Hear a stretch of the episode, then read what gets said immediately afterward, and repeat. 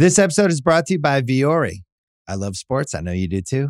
I also know that lots of you exercise, but if you're like me and my wife, the beloved sports gal, you're sick and tired of ugly, uncomfortable workout gear. Especially, you know, I do a lot of walking. I walk around LA. I make calls. I listen to podcasts. Here are two words that will change everything. Vuori clothing, a line of activewear that is unbelievable.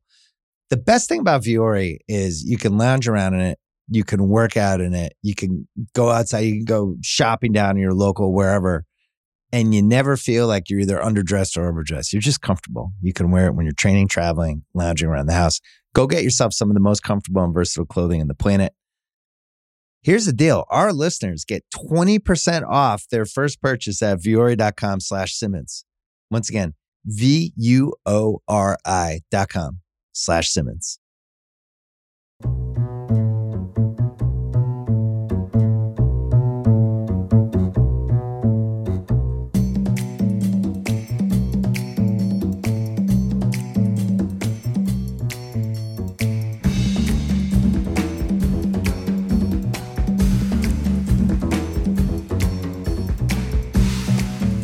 Well, as those who have been listening to Way Down in the Hole from the beginning, our day ones, or even if you were day 2 or 5, I guess, you know that we end every season by doing an award show where we hand out major awards for some of the scenes and characters that have entertained us all season. So no season is officially complete until we do the awards. And so that's what we're here to do. But first, now that you have rewatched it for the umpteenth, 50,000th time, Van, is season 3 still your favorite season? It is. It is still my favorite season. I will say that there is more buildup to season 3 than I remember.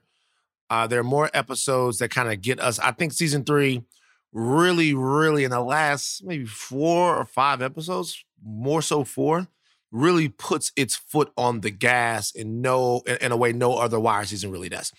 But having said that, I still think that season 3 for me is the most monumental season because it has the Barksdale Stanfield War, it has the rise of Carcetti. It is both a season where so many loose ends are tied up, but it's also a transitional season. It transitions The Wire into the post-Barksdale era show that it came to be, you know? Season 2, we talked about, is the season that switched things over to the new sort of dynamic of the Wire. But season 3 is really the one that kind of starts to kind of give you that multifaceted kind of look that the show takes on in 4 and 5. And, you know, when you look at so many major things that happened, the death of Stringer Bell, the reincarceration of Avon Barksdale, you know, all of those things going on, in a way, it's maybe the most eventful Wire season, you know? Season 5, we're going to have very, very difficult time making everyone love. Okay, but it's obviously it's a very eventful season because it's the finale. But this one here, we start to learn more about the guts of politics, obviously. We learn a little bit more about what it looks like on the streets when there is a turf war that's going on. We see some interesting views of policing from Bunny Colvin, really. And that in and of itself, I want people to kind of take a step back and think about the time we're living in today. And I know that we've talked about it before, but some of what was coming out of Bunny Colvin's mouth. He's describing the flaws in the system that we are really just beginning to reconcile right now. That alone, when you talk about what aged the best, that entire view of policing has aged, you know, in a pristine way. So when you look at all those things put together, plus just some really, really amazing, memorable scenes. It's still my favorite season of the show, season 3 by far. Yeah, I mean, I always understood why you said that because it is such a strong season. It does feel like, in hindsight, I can see where they were, you know, how they were thinking in terms of like ending the series altogether because, you know, when this ended and as they were doing this, they had no promises of a season 4, which to me only makes season 4 that much more impressive because they wind up neutering some major components of this series. I mean, season 3 is effectively the end of the Barksdale reign. Yeah. Like, it's done. Slim Charles will say in the future, there's nary a Barksdale around. Exactly. Mm-hmm. So, you know, Rome has crumbled. Yeah. So we're seeing the end of an era there. And because up until this point, Stringer and Avon were there with us from the beginning. I mean, we're not completely done with Avon, but for most intents and purposes, we are. Yeah, we basically are. We basically are done with him. And so it's very interesting looking at it from the perspective, as I said, the last few episodes that we did, like looking at it as if this was a series finale, which to me brought more, you know, it just brought season 3 up to a higher level, knowing what they're trying to accomplish. Because a lot of times when you're ending a series, you feel, I think a lot of writers feel so much pressure to wrap up every single thing. Yeah. Yeah, every single thing. But they didn't do that, because if season 3 would have ended, if this would have been it for The Wire, then we would have never seen what happened with Carcetti, the outcome of that, right? We just are like, oh, okay, he's jumping in the mayoral race. Like, that's where that ends. The only thing that felt like a real end was the Barksdales and probably McNulty. Right. And that was kind of it. Other than that, they just really leaned into a theme of The Wire, which is that everything is cyclical. Things come back around. Mm-hmm. This is a never-ending cycle of, you know, urban blight. You know, I guess even with Bubbles, think about how much we would have missed with Bubbles, like where his story goes. Yeah, of course. The Bubbles story is the redemption of the show in a way. It's the only thing in the show that makes you think, well, damn, man. Like, there's something to look forward to. There's light at the end of the tunnel. Bubbles represents that in The Wire in a major, major way. Yeah. So season 3, like, had this been the end, I guess we have both the benefit and the inverse of that, of knowing what happens later. But I was like, man, we would have missed out on so much. As much as I have heavy disdain for season 5, we would have all been done a disservice had we missed out on season 4. But nevertheless, season 3 is just kind of about not just endings, but sort of new beginnings and, to some degree, never-ending cycles that, honestly, in cities like Baltimore, that can never really be truly addressed. But I'm glad you brought up the part about the police, especially because it relates so much to today. I don't think, because we weren't at this point, I think the previous times I've watched The Wire, while I would have never put this in the category of propaganda, I think the police messages or the themes around modern day policing, they just hit so much harder now because of the time that we're in. Sure. I mean, it wasn't that, but in a way, Hamsterdam, the radicalness of it, the revolutionary concept behind it, is very similar to defunding the police, which is, obviously it's not done the same way. I mean, you're talking about diverting funds, but that's really kind of what Bunny Colvin was doing, is that he was diverting resources away from just, street corner activity. Like, he realized they were in a cycle that they were never going to get anywhere with the drug war doing that. So he chose to basically ignore drug trafficking, shifted his resources over to actually solving murders, public safety. Really? Yeah, exactly. Public safety. Yeah. He shifted the resources, which is pretty much what defunding the police is. He decided that there was a losing battle somewhere, something that he couldn't do. So he took the resources, like you said, and use them to keep his community safe. Now, he didn't do it by diverting funds. He did it by diverting attention and diverting law enforcement, but he still diverted. Yeah, for sure. Yeah, conceptually, it's kind of the root of what the whole concept is behind, is shifting the resources to things that the police can actually change and do. Mm-hmm. As opposed to, you talk about a drug epidemic. I mean, that is, so much of that is mental health services, which the police are not really equipped to do. Right. And so he knew that. So he's like, tell you what, we're just going to kind of shift our attention elsewhere. So there was a lot of themes in this that were just so relevant and resonated so hard with today. And I know we probably have said this the last 2 award shows, but this one, I felt like the field was a little narrower, but it was harder to make the selections than it has. In the almost first 2 impossible. Seasons. I'm not even gonna lie, like almost impossible for me to narrow it down. But I'm gonna give it the old Louisiana State University college try. Undefeated national champions. Everybody opting out for the new season. You just had to to get that in. I had to get that in. All right. Well, let's kick this off then. Let's start with best performance of season 3. Bunny Colvin. Bunny Colvin. That's who I have too. Yeah, I got Bunny. It was unavoidable. Like I was just like, okay, you could make a case for a lot of people because you know who else has a really strong case is Idris Elba, Stringer Bell. Yeah. Like this was Stringer Bell's most tumultuous season. And I had him as sort of a 1A choice, but I was like, man, I just cannot give this to anybody other than Bunny Colvin because his imprint is on this entire season. The character just went too many places. Yeah. It's like Stringer was really acting his ass off this season because there were so many pressures on Stringer from, and when I say Stringer, I mean Idris Elba, so many pressures on him from every different, arena. Like he was trying to keep secrets. He was revealing secrets. He was trying to stay alive. He was going back and forth with in a new world that he didn't really have very much knowledge about. So Stringer was both in I'm gonna go get it mode and in self-preservation survival mode the entire season. And it was incredibly, incredibly, incredibly well done by Idris Elba. But, Robert Wisdom as Bunny Colvin, everything that the character went through, Bunny Colvin had more come to Jesus moments, like really in one season than most characters have in the entire sort of arc of a series.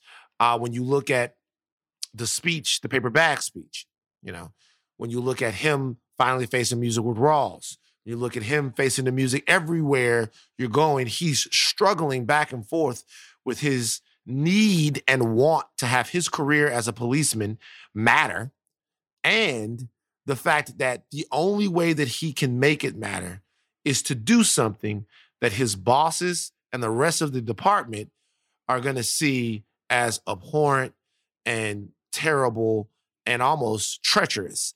So that push-pull with him inside of himself and in the system that he exists in, I think it was done brilliantly. So I'd give it to Robert Wisdom. He is, to me, the best performance of this season.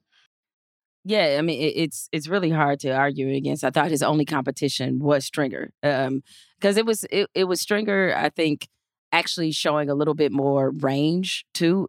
I think up until now, we had just mostly seen him as the detail-oriented, paranoid, kind of drug kingpin.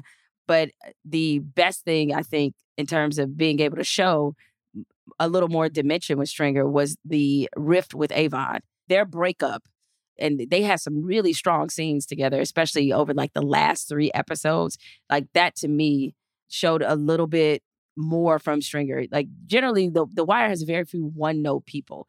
And I think for a time, Stringer was like kind of one note. He was a great one note. So I'm not really surprised, Van, that both of us had Bunny Colvin, despite a serious challenge from one Russell Stringer Bell, a.k.a. Idris Elba. All right, now on to who was the best boss this season? Gotta do it again. I know. So far. This is true. Yeah, look, so I think the last 2 seasons in the award show, I think it was Daniels. I feel like Yeah, it was Daniels, right? So now he's on a Daniels like run, I guess. But Daniels fell off though this season. Like his back and forth with McNulty. I mean, I'm not saying that was Daniels' fault necessarily, but he lost his grip a little bit. Then, overall he had to be convinced. Clearly, I mean, McNulty had to go over his head into going after Stringer Bell, into understanding what the focus of the case should be, because he was starting to slide back to some of his old company man habits. So, I had to kind of take that into consideration. So he wasn't as good of a boss to me in this season as he was in season 2. So, I think hands down is easily Bunny. Bunny Colvin for me. Yeah, and a testament to what a good boss he is. Look, I know Herc ultimately snitched on him, but if you think about, I guess, how long we think Hamsterdam may have lasted, the fact that none of his guys were willing to turn him in, willing to rat him out sooner. I mean, I think it's the loyalty they had for him spoke to the fact that they all, understood that while they may not agree with the method, they understood the concept.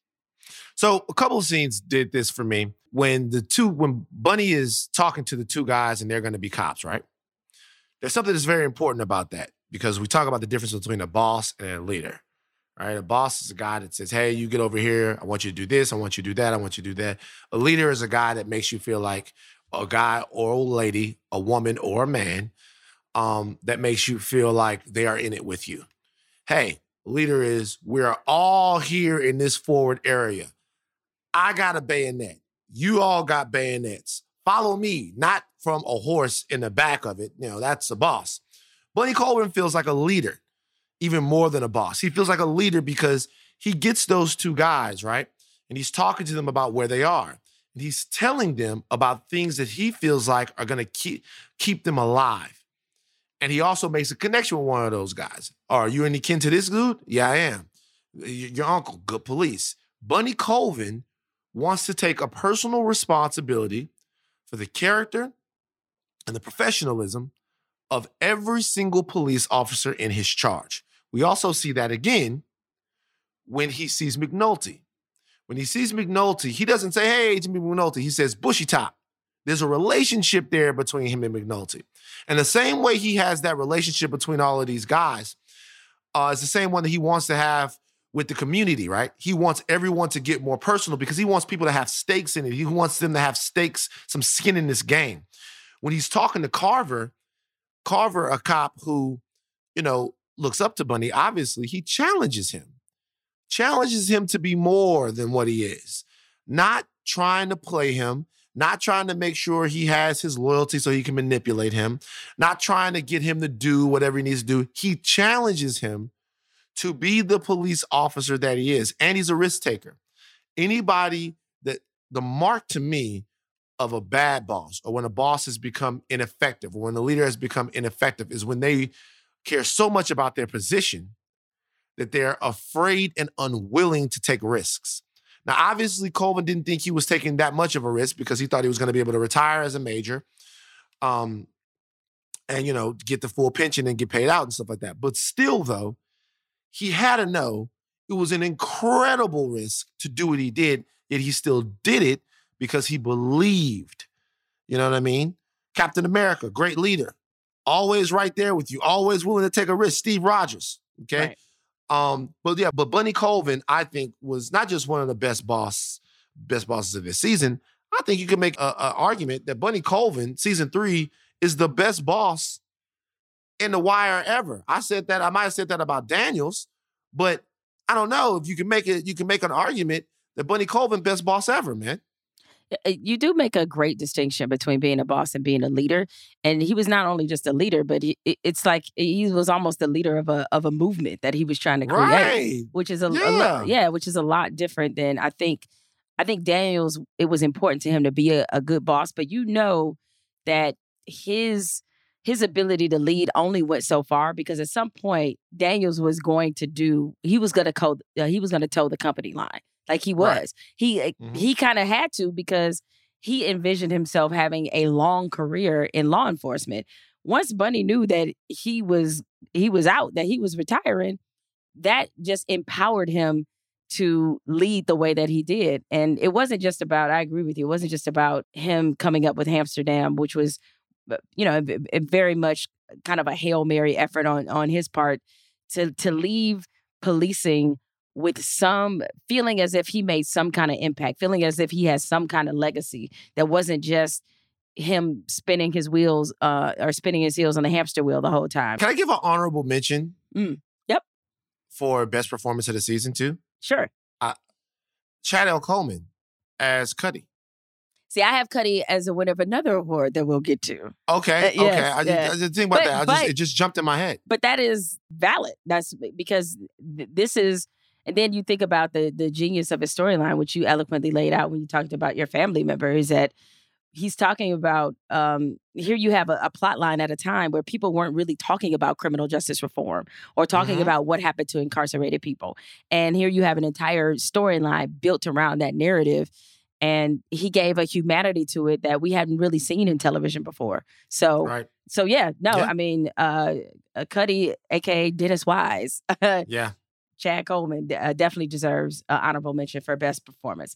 All right, so we both agreed that Bunny Colvin, who so far has won every award we've talked about. Bunny. Is the big best season boss. For Bunny. Yeah. Best boss, best performance. Who was the worst boss? Oh, Jesus Christ. Rawls, man. Rawls is always a contender. This award should essentially be named after him. But this one's even more. You know what? Let's change that. Let's do it the Deputy Rawls Award for Worst Boss. I'm serious because I'll tell you why. You can always give it to Rawls, but at least in season one, Rawls was dealing with somebody who was insubordinate, right? And remember, we saw some humanity from Rawls in season one. Kima got shot. Yep. All Rawls is doing in Comstat meetings now is ripping the hell out of people, making them incapable of doing their jobs. He makes a man throw up. Just like he is not offering it. This is the worst boss. The worst boss is the boss that just comes in, doesn't get his hands dirty with you, her hands dirty with you, and continuously shits on you until you break. That is the worst boss. And Rawls embodies that. All he's doing it so much that Burrell, who's a fink, you know what I mean, a weakling, just sits there and lets him do it. Rawls just wants to break guys and beat on him and beat on him and beat on him and beat on him. None of it seems constructive. Rawls doesn't have any answers. In that entire time, he did not once give any sort of law enforcement strategy to any of those guys that might have made a difference in their numbers or the safety of the communities that they patrol. So he was by far, far and away the worst boss. Terrible boss. Terrible boss. So I thought outside the box on this one a little bit. And there were two candidates it came down to, one of which I think you'll understand. The other one may cause you to raise your eyebrow. One of them was Mayor Clarence Royce. Terrible. Mayor Royce was terrible, right? It's like, and we haven't even seen the worst for Mayor Royce yet. Not yet. We haven't even seen it. But, you know, he is not just like ineffective, but you know, him trying to figure out a way to massage Hamsterdam. He's almost not even a boss. He's just like he's just a fucking swindler. Yeah. Like, he's doing nothing. Royce is doing nothing, by the way. Yes, he does nothing. He's not really about anything. Because at least with Carcetti, you see glimpses of him really caring about what happens to the people in Baltimore. I don't really get that impression from Royce at all. Like, I never did, like, once. I was like, I don't think he really cares about the residents. It's like, he just kind of cares about staying in power, being a career politician. And his job, he basically boiled it down to who can he assign to take the blame for his latest fuck up, to take take the blame for his ineffectiveness. So, terrible boss. But ultimately, to me, the winner of this category is Omar. Omar was a bad boss this season. Omar. I thought you were going to say Avon. No, I was going to say Omar. It came down to me between Rawls and Avon. Omar. Yeah. Outside of the box. You're not outside of the box. Nigga, you outside of the Legos. You outside of the box of the box. You wait until I'm outside the factory of boxes. Yeah. So here it is. Omar, his guilt and his almost doubting himself was like very palatable this season.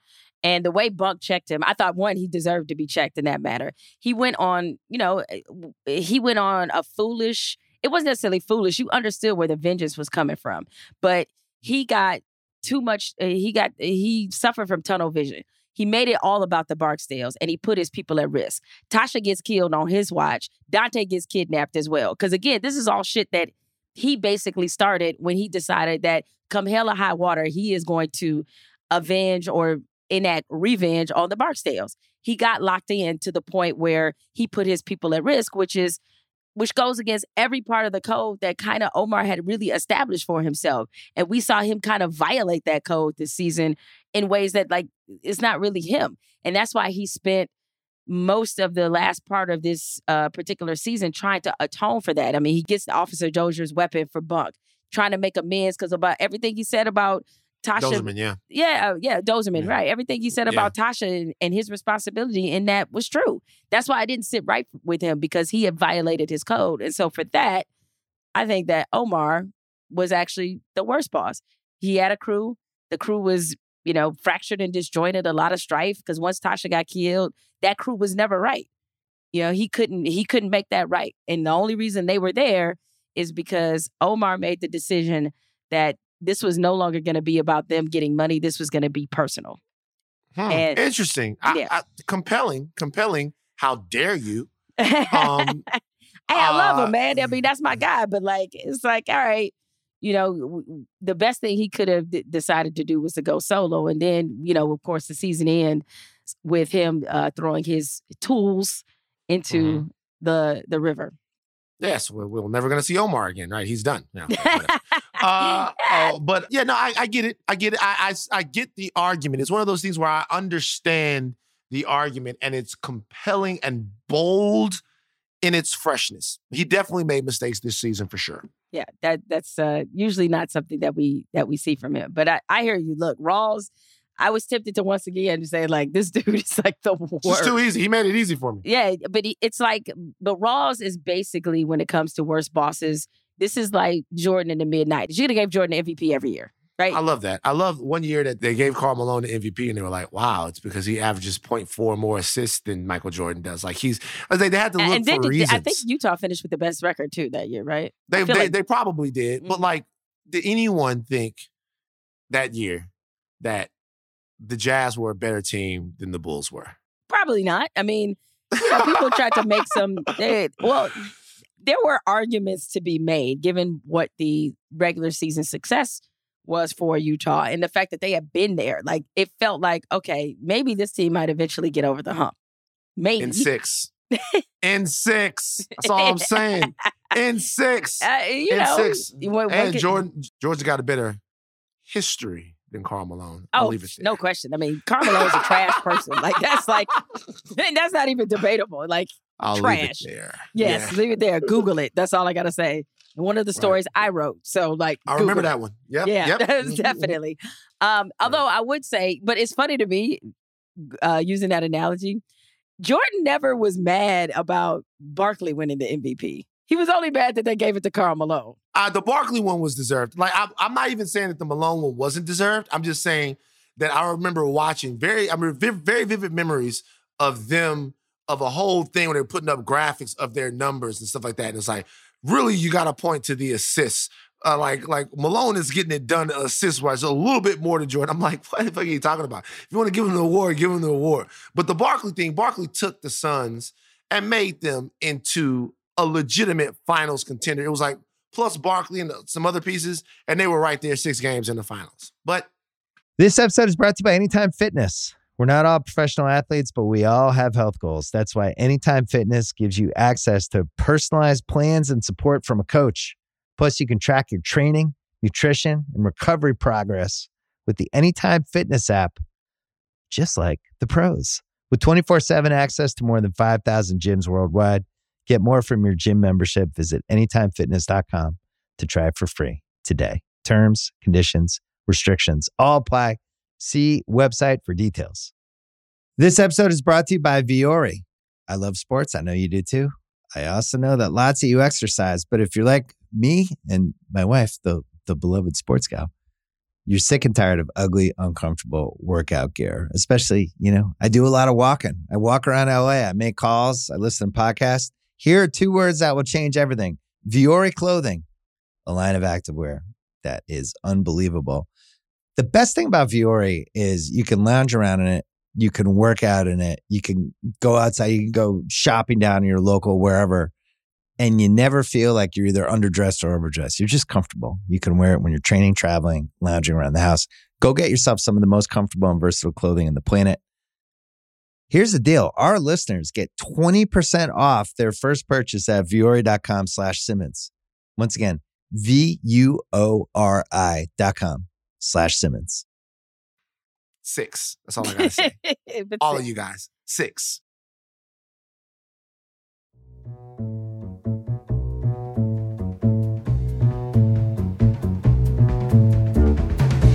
All right, now let's talk about some of our favorite scenes from season 3.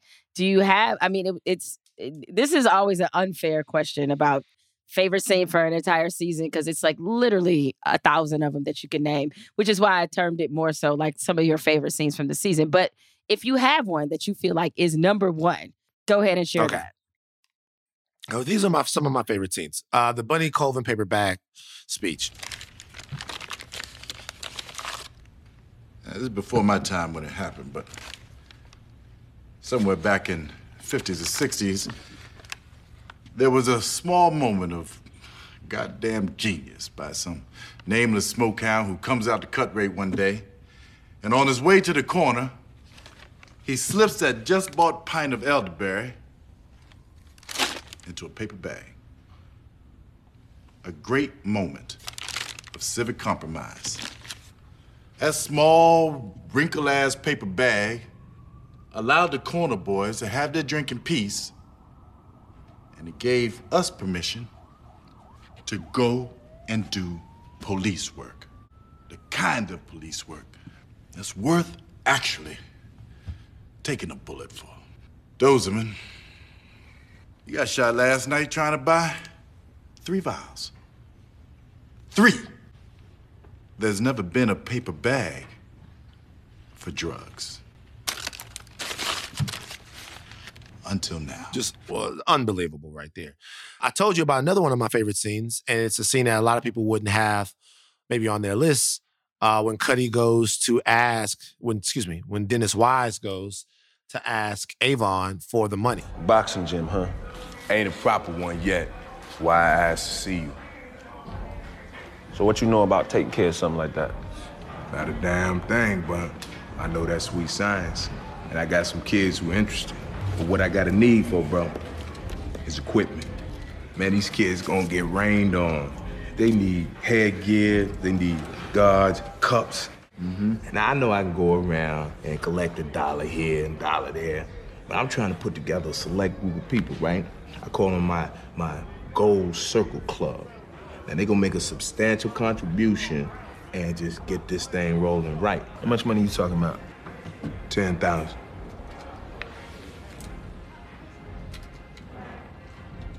You can go through all that for 10,000? Man. Slim, go get him 15,000 cash, man. I think that scene is brilliant for so many reasons. Number one, I said this before, it shows you that, you know, we're going to see other guys control West Baltimore. One specific other guy, right? Control West Baltimore, Marlo. But man, there was a humanity to Avon, and he wasn't always able to access it, and he didn't always try. But there's something that Avon says when he gives the money to Cuddy. He gives him the money, and he says, all right, man. Hey, you take care of them little niggas, man. Man, no doubt, bro. Like, look after the children. Here is money for you to go look after the children.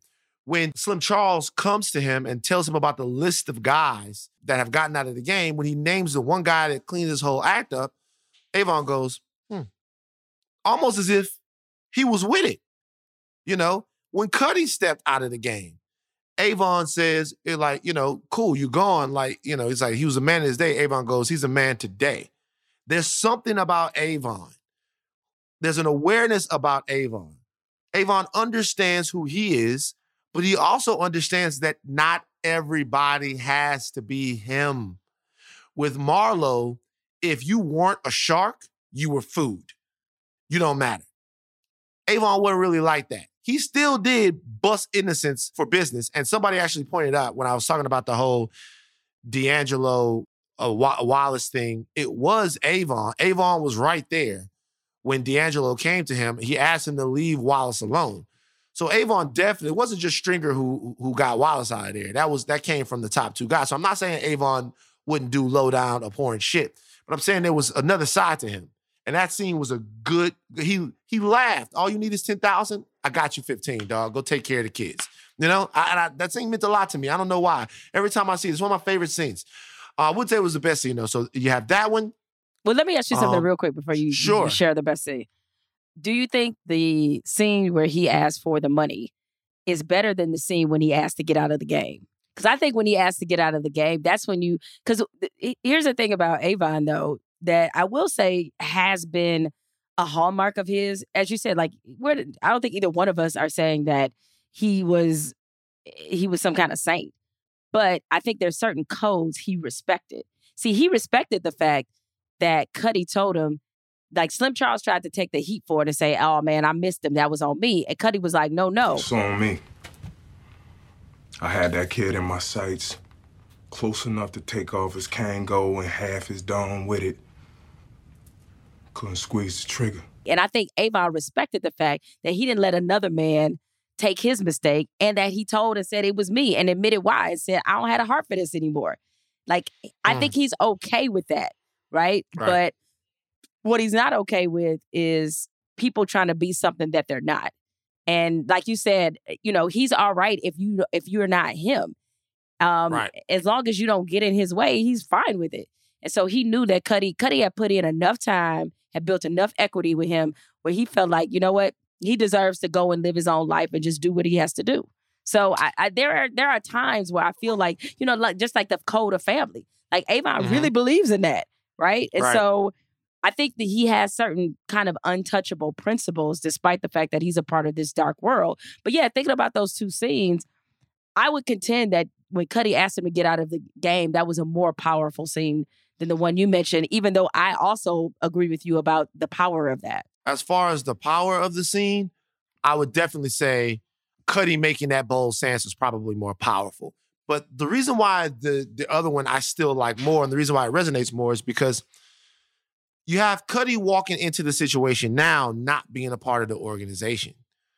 Why should Avon even grant him an audience? Why should they even talk? Why should Avon? And when Avon knows there's going to be no return on his investment, right? He's not going to make any money off this. This is straight up philanthropy. This is pure help. This isn't, I'm going to give you a G-Pack when you get out of jail. You're going to get your money up, and then you're going to come and help me kill people or intimidate people or do whatever. Do some soldiering for me. This is straight up, I need your help. Give me your help. And he does it. So for some reason, that tapped the humanity of Avon Barksdale in a little bit of a different way to me. Your point is well taken, though. It's definitely well taken. You can't go wrong with either scene. So you have that one, which to me is the most Van Lathan emotional scene for me. Well, not the most emotional scene, but I like that scene so much. Also the scene where Cutty goes and talks to his old flame and she says, don't look. All right. I love that scene. But overall, the thing that grounds the Barksdales in this entire deal, and there are more great scenes, guys. There's a million, right? You pick your poison. McNulty at dinner, where he learns that he's trying to be played. He comes back. There's so many great scenes. But I still think, not the balcony scene, but the scene when Avon reveals to Stringer that it was him that had D'Angelo killed. You know, Brianna went downtown, man, saw that detective. Man stoking her head saying that D'Angelo's death is no suicide. Yeah, so? Man ain't wrong about that. What? Man. Knew you couldn't do it. Brianna wouldn't do that shit. But there you go, a life that had to be snatched, Avon.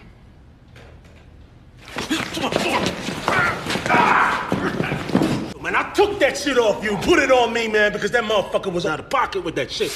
20 years above his fucking head. He flipped, man. They got you, me, and fucking Brianna. No fucking way, man. Hell no. Now, I know you that family. You love that nigga, but you want to talk that blood is thicker than water bullshit. Take that shit somewhere else, nigga. That motherfucker would have taken down the whole fucking show starting with you, killer. It's fucking everything and everybody. That is the best scene of the season to me, because that scene represents a huge secret coming out. Stringer finally trying to prove himself to Avon. Avon finally getting off of his chest what he really thinks about Stringer. It's a scene where there's a back and forth. Avon is physically weakened, but mentally and emotionally empowered because he's telling Stringer the truth that he believes about. Stringer is physically stronger, but he is mentally still trying to prove himself to Avon. Then that turns into an actual physical battle where Stringer once again is physically stronger, but then Avon says, get off me, and he has to obey. So there's just so many things going on in that scene to me that make it, to me, the best scene. It's the most tense scene. I was like, ooh, what's going to happen when I first saw it? Even now, I've seen it so many times. I still go, yo, is Stringer going to kill him? And I don't know, man, you've seen it before. It's not going to change. So, but yeah, so that to me was the best scene of the season. That is the only scene I think we've ever seen Avon that weak. I mean, physically weak in terms of like, you know, here he is, you know, Stringer could have really hurt him in that moment. And I don't think we are ever used to seeing Avon that way. We've seen him get shot at, you know, when Omar shot at him and other, you know, little things. But like, we've never seen him in that position. And just that scene, I would tend to agree with you, was probably the best one just because of the tension that was in their relationship. And you have to love a scene where you have two characters who really get at one another and say some of the things. It's like, you know, they always tell you in relationships, you have to fight fair, right? You have to argue fair, because if you don't argue fair, then you're pretty much drawing your line in the sand and saying, like, I don't really give a fuck if this relationship lasts or not. They are having a truly unfair argument where he's like, I murdered your cousin. Oh, yeah, really? Well, that's why you stupid. Like, it was just like, damn, man without a country, you really green. It was like, oh, okay. They just like, nobody is safe in that moment. So it was great. So and then to go from that emotional, you know, sort of that back and forth of anger to then the balcony scene of like, oh, man, remember that time you stole that badminton set? That was good times. Too bad I'm going to have to kill your ass, but that was good. Too bad you got to die. You got to die. I got to send you to jail. Yeah, I had to send you to jail, but damn. Remember when we used to dream? You know how much stuff I learned about my parents via argument? Oh, it is the worst when you overhear a real argument between your folks. Like you hear your parents really going, and you hear your mama say something like, just to let you know, son, your dad is all in here talking about my friends, but his mama was a big-titted hoe. And ask around. Ask around. Everybody in Baton Rouge saw them titties. And you thinking, well, and you sitting down and you're thinking to yourself, interesting. Now, when she says his mother, there's no way she's talking about my mama. Right. She's talking about my grandma. It got to be somebody who I don't know. Because there's no way that my mom just called my grandmother a big-titted hoe. And then after a while, you start hearing her bringing up all of this stuff, and then they start going back and forth. And you're like 11 going, God damn! And that's really the way the real knowledge, at least down in the South, that's how the real knowledge about your parents gets downloaded. You get it from that shit. Yeah, because you sit around and listening to grown folks talking, your family, especially some liquor come out, and then you find out somebody auntie is really their sister. You like, what? Auntie, sister, hey, that ain't your cousin. That's actually your daughter. Like, what? That's actually, hey, man, don't listen to your auntie. She don't know nothing. She can't talk because she fucking everybody. She got no time to think because she fucking too many men in Baton Rouge. Don't listen to what she's saying. I hear her in there talking shit. Tell her to go fuck someone. That's what she's good at. I'm like, God. And then the door slams. I'm like, yo, y'all realize I'm just trying to watch WrestleMania?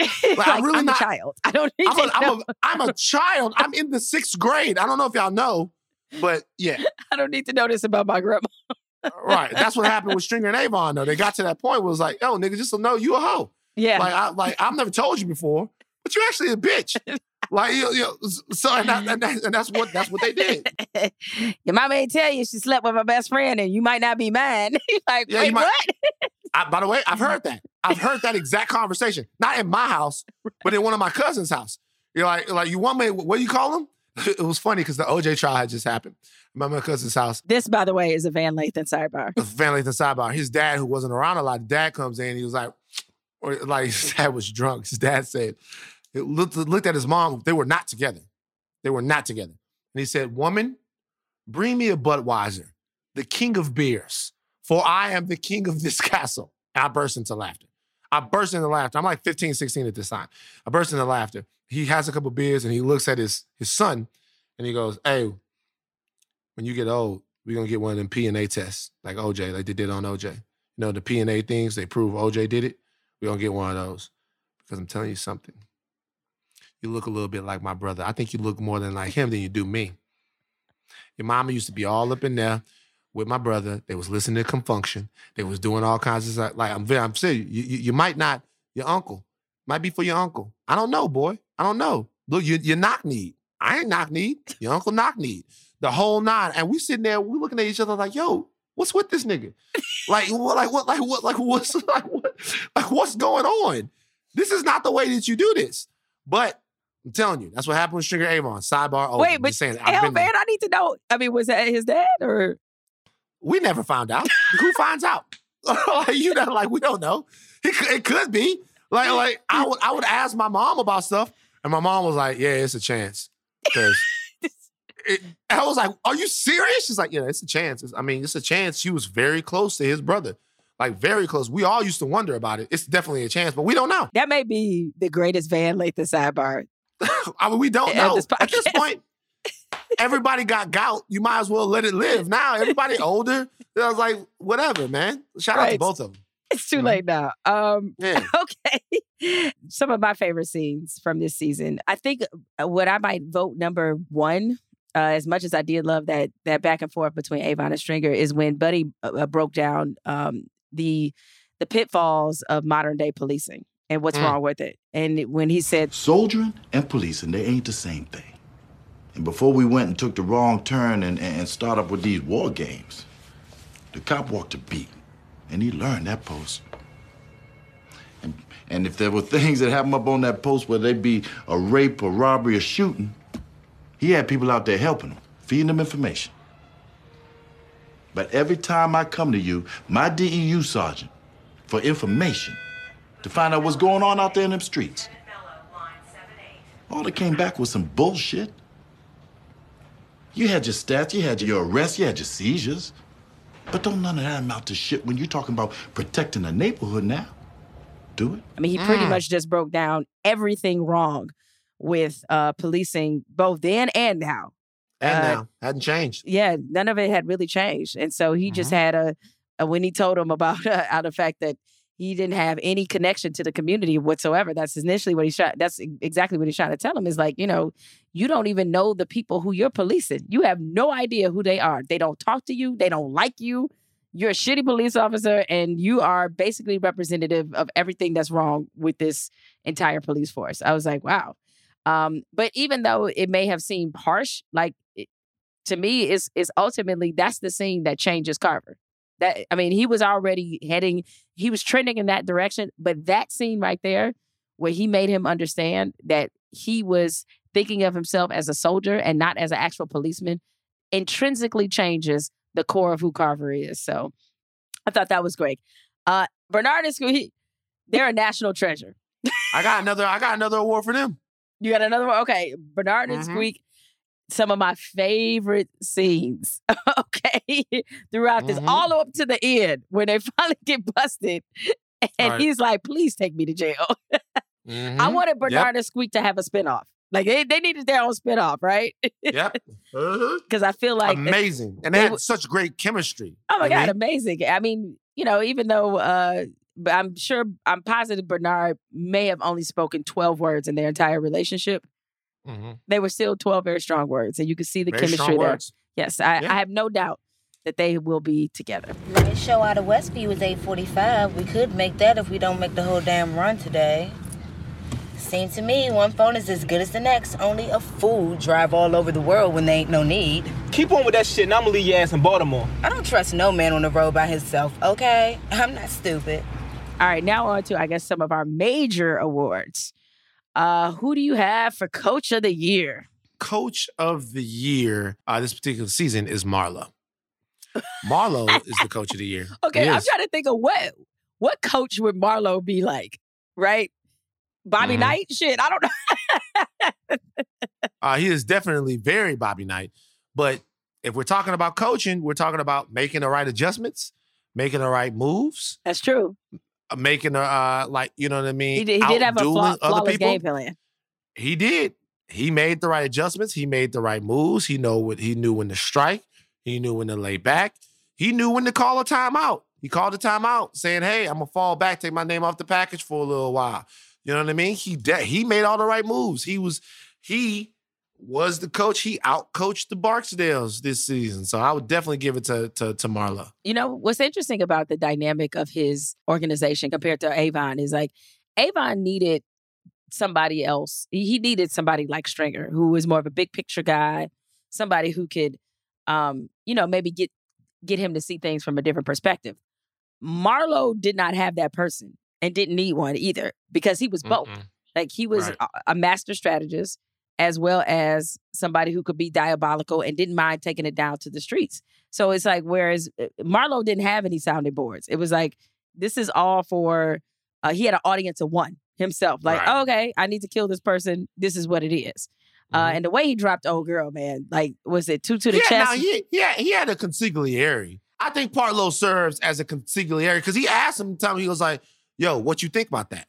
Like, he'll ask Chris. He doesn't have an emissary like Stringer is, but he has at least a consigliere in Marlo to a degree. But I guess because the relationship is so imbalanced that now I get it. Yeah, but I that's the closest thing that he's got to one is Marlo for sure.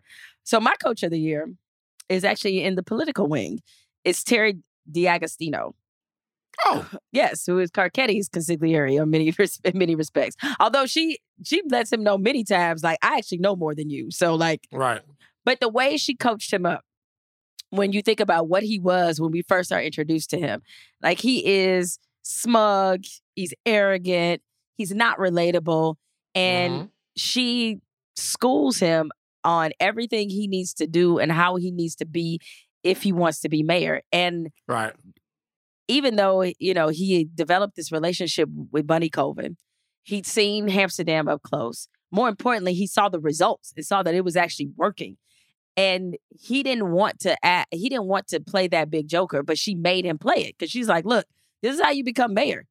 And he played it, got the mayoral race, came up with the plan of Tony, of kind of letting Tony feel like, you know, he not exposing to Tony that he was actually going to run so that he could split the black vote and then Carcetti could pick up what was left. So she helped him politically raise his savviness up by an infinity amount. So to me, she was the coach of the year. Fine pick. Yeah. Now on to sixth man of the year, Van. Who you got for this? Squeak and Bernard. Perfect. They instant offense. Instant offense. Yeah. Squeak and Bernard. Like, by the way, not an insignificant part of this season. You know, Squeak and Bernard were a big B, C. They're basically the reason why the Barksdale organization winds up crumbling, pretty much. But every time you see Squeak and Bernard on the screen, you know that you're about to get your entertainment's money's worth. That's to me what a great six man is. A great six man is obviously somebody that can come in and give you quality minutes, score, whatever, good plus minus, all of that stuff. My favorite six man of all time is J.R. Smith with the Nuggets. And I'll tell you why. When J.R. Smith was with the Nuggets, he would come into the game. So I'm not talking about six man in terms of even like a Lamar Odom six man or a Crawford six man. Jamal Crawford is also another one of my favorite six man. Shout out to Jamal Crawford, a straight killer. Lou Will, all of these guys. But for just entertainment value, George Karl would put J.R. Smith in the game, and J.R. Smith would just go fucking bananas, man. J.R. would be pulling up from everywhere, trying to dunk from the free throw line mid-game, windmilling. Yo, J.R. was a freak athlete and a top-tier athletic specimen, right? J.R. in a different sort of setting or like with a different sort of, I guess, mentality, even though I don't think there's anything wrong with the brother. You look at it, J.R. Smith had, to me, NBA all-star athletic ability. Like, he was amazing. And so that's what they are. As soon as you come in, not only do they get it done, but instant entertainment. It was fun basketball to watch. Squeak and Bernard, J.R. Smith. They are the J.R. Smith of The Wire. So my sixth man, and I go by the same criteria as you, it's like somebody that every time they come in is instant offense. And that's why Slim Charles is my sixth man of the year. Oh, I love it. Every time Slim Charles is in a scene, he dropping knowledge. He may have two lines the whole scene, but you're going to remember them two lines. You know, I don't know which one is more of my favorite line. I think it's this one, when he said, if it's a lie, then we fight on that lie. But we got to fight. Like, yes, Slim Charles. Or when he like, game the same, just got more fierce. You know? Slim Charles drops only bars, and that's it. Yeah, he does. You know, not to mention, I appreciate the fact that he's a goon with cornrows and beads. Yeah, he does his thing. That's how you know. The actor's name is Antoine Glover, I think his name is. Did you know that Antoine Glover is a musician in real life? No way. I bet she's like a jazz musician or something. Something soft and gentle. He is the lead mic of one of the biggest go-go bands down there in D.C. No way.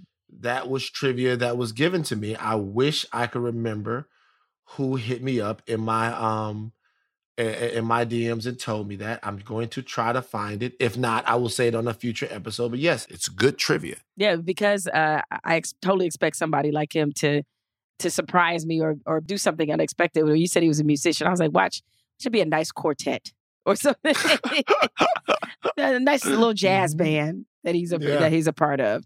But yeah, Slim Charles, sixth man of the year. All right, now on to Van. Who is your most improved player? My most improved player was tough. Here's the reason it was tough. My knee jerk says Prez Belusky, and I'll tell you why. Still, huh? Even still, just because I feel like season one, I think he might have been most improved or something. Like, he even improved more. He was the one that got the detail together. You know what I mean? But it's Carver. That's who I have too. It's like it's to me that was the hands down choice. Yeah, it's Carver. It's Carver because Carver in this season is the one that shows the most maturity. You start to see towards the end, Carver starts to feel some responsibility. He starts to feel some sense of duty. And he starts to let that responsibility and that sense of duty guide him to what he has to do, which is what you want from your public servants. Yeah, and he's starting to see that the system is fucked up. I mean, him and Herc live for the rip and run. I mean, they live to crack heads. Because think about one of the early, I believe it might have been in episode 1 or episode 2, when it was Carver who was on his King Kong ain't got nothing on me tip. When he stood on top of the car and said, like, you do not get to win, shitbird. Like, he didn't even consider the people that he was supposedly policing to be human. And he made that quite clear and was very proud of that.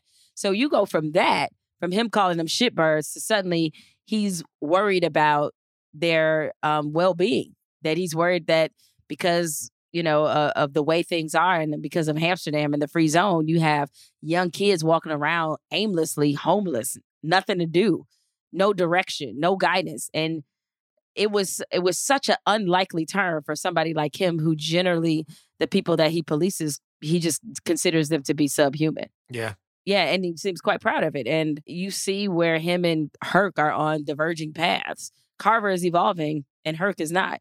And his respect that he had for Bunny Colvin, and I think he respected the fact that Bunny Colvin was honest with him and honest with him about the kind of officer that he really was. And in a way that he was able to reach Carver in a way that Daniels couldn't. Yeah. For sure. And we can analyze that for a bunch of reasons why. But, you know, I don't think one happens without the other. If he doesn't betray Daniels, I don't know that he gets to this point. But he did. And even when Daniels brought him back, he seemed to be quite ungrateful, despite the fact that Daniels had pretty much, you know, looked out for him after him and Herc and Press went to the projects and decided to act a fool. So, you know, Carver is kind of coming into his own. And this is just kind of just the beginning, especially with what's ahead in season 4. All right. Now on to Rookie of the Year. Van, who you got? Carcetti, huh? Yeah. I can't really count Bunny as a rookie because he was in last season. Okay. So unless he's one of those weird Blake Griffin type of rookies, you know what I mean? Ben Simmons type of rookie. Ben Simmons type of rookies where, you know, he kind of came out, tweaked his knee, and then he sat out the whole season and he came back. But Carcetti is brand new on the scene. So much of the storylines in this season revolved around what was going on with him and kind of what was happening with him. And they grew a whole new portion, a perspective of the show off of that character, centered around that character. Carcetti delivered every time. Easy one for me. Carcetti, Rookie of the Year. Yeah, that's a great choice. For me, the obvious winner was Cutty. That's who I had as my Rookie of the Year. It was just a really human and compassionate story. From him coming home, trying to get readjusted to life, it not being what he expected, struggling to find his place in a new society, trying to dabble back in his old life and at least being smart enough to realize that that wasn't him anymore. So, I just thought that the way that they have crafted this character is really compassionate and beautiful. So he was my Rookie of the Year. All right, now on to Defensive Player of the Year. Who you got, man? This category was invented for one guy, Marlo Stanfield. Now, look, you might be asking yourself right now, how can Marlo... Defensive Player of the Year. But Coach, that's because you guys don't know anything about Tree Rollins and all the guys back in the day. Bill Russell. Player coaches. Aha. Bet you guys will remember that. It used to happen. It used to be people who were player coach. Remember Tree Rollins was a player coach, I think for the Magic or something like that. That's the last time I can remember. But they don't really do the player coach anymore. But he is the Defensive Player of the Year. Why? Because he defended his corners. That's true. Against Avon. Against the you know what I'm saying? Like one of the best offensive juggernauts in the history of the league. He defended his corner. So Defensive Player of the Year, Marlo Stanfield. That is a superb choice. You know, he got the better Avon. He won the drug war. I mean, he won the war. Like it was him. He won the war. Yeah. And so he deserves that honor. My Defensive Player of the Year is Brother Mouzone. Brother Mouzone. That is, you know, he from the very first moment that Brother Mouzone popped on the scene, he has been about nothing but, you know, hand checking you, getting on your chest.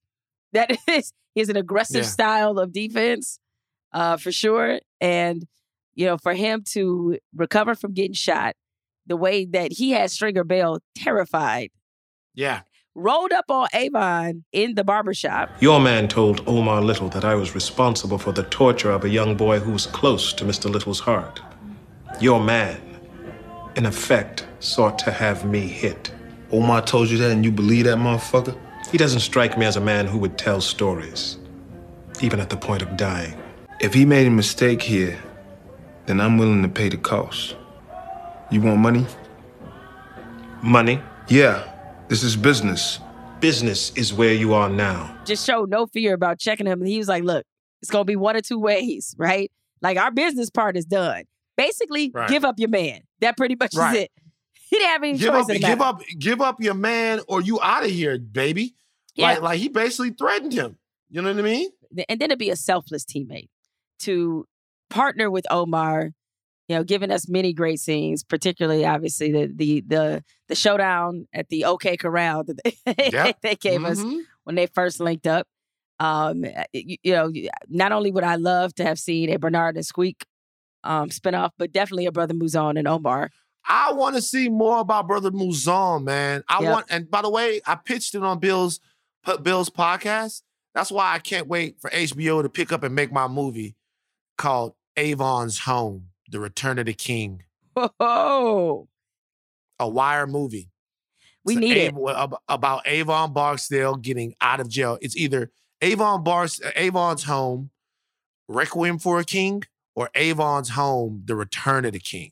It's one of those two, and it's about Avon coming back. Bill and them want to make it. Bill and Bakari Sellers, shout out to both of them. They want to make it about Avon reestablishing his drug empire. I don't want to do that movie. Someone on Twitter said that's more of a Starz movie than the HBO movie. The movie I want to do is Avon coming back to terms with life, having been in for so long, getting out of jail. And this is where we could see guys like Brother Mouzone. Maybe Brother Mouzone now, maybe he's leading the mocks now. Maybe Brother Mouzone, he's not in the game no more.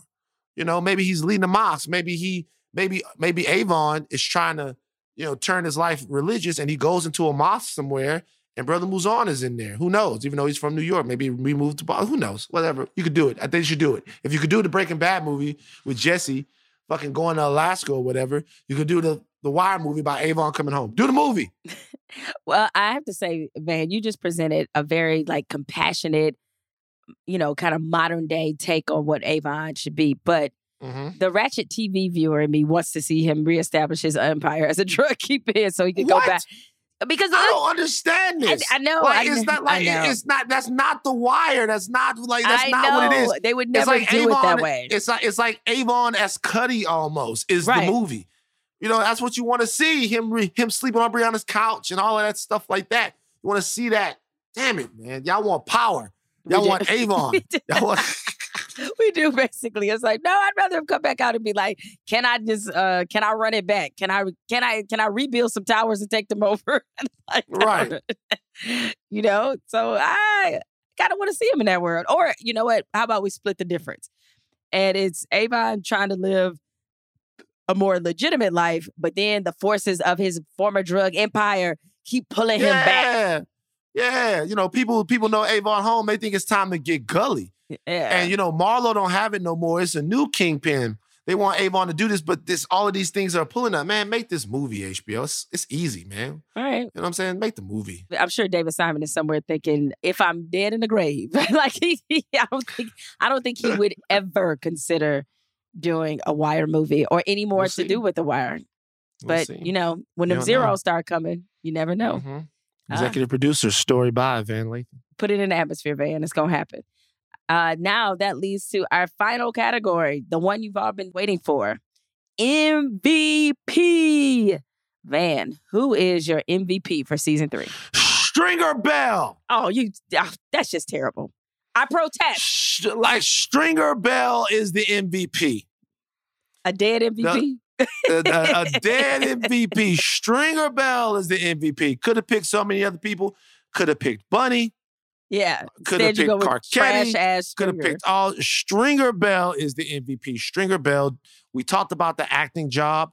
We gave that to Robert Wisdom. But I'm going to reward the character of Stringer Bell right now for the dimensions that he had to navigate in this entire season. Did he navigate them successfully in the end? No. But almost every scene with Stringer was a very high leverage scene. Every single time he was on screen, the stakes were so high. He was trying to reconcile a relationship with his best friend, also reconcile a relationship with business partners who were keeping him rich, also try to reconcile the things that he had done in the past that were coming back to bite him. The character had a lot on his plate, and he ate it every single show. All of those self-inflicted wounds. Hands down, Stringer Bell, MVP, season 3 of The Wire.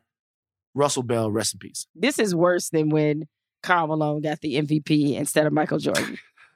This is like when Shaq and Kobe both got frozen out of MVPs. It's like that. Oh, yeah. It's like that. By the new coach, the coaching wizardry of Steve Nash. Like, hey, man, KD and them wanted him, but goddamn. I know. Right? Like, I mean, bro, that took some nuts. Boy, I tell you what, NBA wrote Black Lives Matter on the court. Never mind, I might be going to start. Let's take it off into a tangent. I'm gonna start. Yeah. I know the pick and Stringer. That's like when that time people forget when Magic Johnson was like the coach of the Lakers for like 20 games at the end of the year. Nobody ever talks about that. They should do a 30 for 30 on that. Seriously, they should do a 30 for 30 on that. Like, nobody talks about that when he was the coach. He was the coach. He was like, you know what? I'm good. Only for years later to be like, you know what about being this whole team president thing or executive? I want to tweet. I want to be able to tweet. So like, I can't be the president of the team. I want to be able to tweet. Right. Okay. Shameful pick, Van Lathan. Shameful. You know, it was too easy for me to say that when Stringer got blasted, that was my favorite scene of season 3. Just too easy. Mm-hmm. They didn't torture him enough. Mm-hmm. Wish they would have. Crazy. Hating on him. But my MVP, it's a name that you've heard repeatedly as we've gone through these awards, is Bunny Colvin. That is the MVP. He was my MVP, best boss. Also, the best performance of this season. I mean, Robert Wisdom in many ways makes this season because of what he's trying to do on the police side of things. And as good, the crazy thing is, as good as he was in season three, in season four, he's even better than he was in season three. Always hitting it. You know, he was the conscience of the police department. He was, in many ways, the conscience of this show. And what he was trying to do, trying to revolutionize something that did not want to be revolutionized. It was just a remarkable story arc for him. Granted, he may have left with a lower rank and a bit, having to take one on the chin. But ultimately, there is not a single decision that Bunny Colvin made in season three that wasn't based off his integrity. And that's what made his character special. He never did anything selfish in this season at all. True. So it's... That's a very admirable trait. And for that, Bunny Colvin, you are the MVP. You win, not a Kia. You win absolutely nothing, but our undying respect. Meanwhile, Van has made sure to tarnish the MVP by the choosing of Stringer Bell. But I think we should call the Stringer Bell MVP Award. Why? So it can be poorly managed? Yeah, whatever. So it could be, so it could go to the farmer's market too. Right? They never get it right anyway. The guy who wins the MVP never wins the championship anymore. It rarely happens. Yeah. Yeah, well, that would fit Stringer because he didn't win the championship because he got that bullet. That's why. Got that lead. How about that? The MVP should be Clay Davis. Is that the shame? Because he did everybody a great service by getting this man off the streets. Clay Davis was up there for six man. He was in there when I had the little... He was up there for six man. No, he could have. Yeah. That's definitely somebody who's instant offense. He is built along the veins of a J.R. Smith. And although he's not a J.R. Smith type. He's not a J.R. Smith. Not a J.R. Smith type. No. It's, in some ways, he's more... My favorite six-man was Vinnie Johnson, obviously being from Detroit. Microwave Vinnie Johnson. Yeah. Clay Davis is more of a Dennis Schroeder. You know what I mean? Dennis Schroeder, he's like, he's got all the tools. You wonder, why doesn't he start? Yeah. But, he can score. And he's fun to watch, but... I don't know. There's something off with me about Schroeder. I don't know. Something, I don't know. He's like, what was the guy from Detroit back in the day? Flip Murray? Flip Murray. Oh, yeah. I never liked him. But he was good. Liked him. Yeah. Never liked him. Just when you're... wasn't my cup of tea. Never liked him. Never liked Flip Murray. This is the kind of analysis that we expect from you, Van. Always pinpoint as usual. Anyway, ladies and gents, that is going to wrap it up for season three. We will be joining you soon as we begin season four, which is my favorite season. Can't wait to start that. One of the most heartbreaking seasons in The Wire. I got to emotionally prepare myself to rewatch season four because it does take a lot out of you. The kids. There are many moments where you feel like we just ain't going to make it as a humanity. We just... Like, why am I looking at this? Right. But it's great. It's great. Wonderfully acted. Man.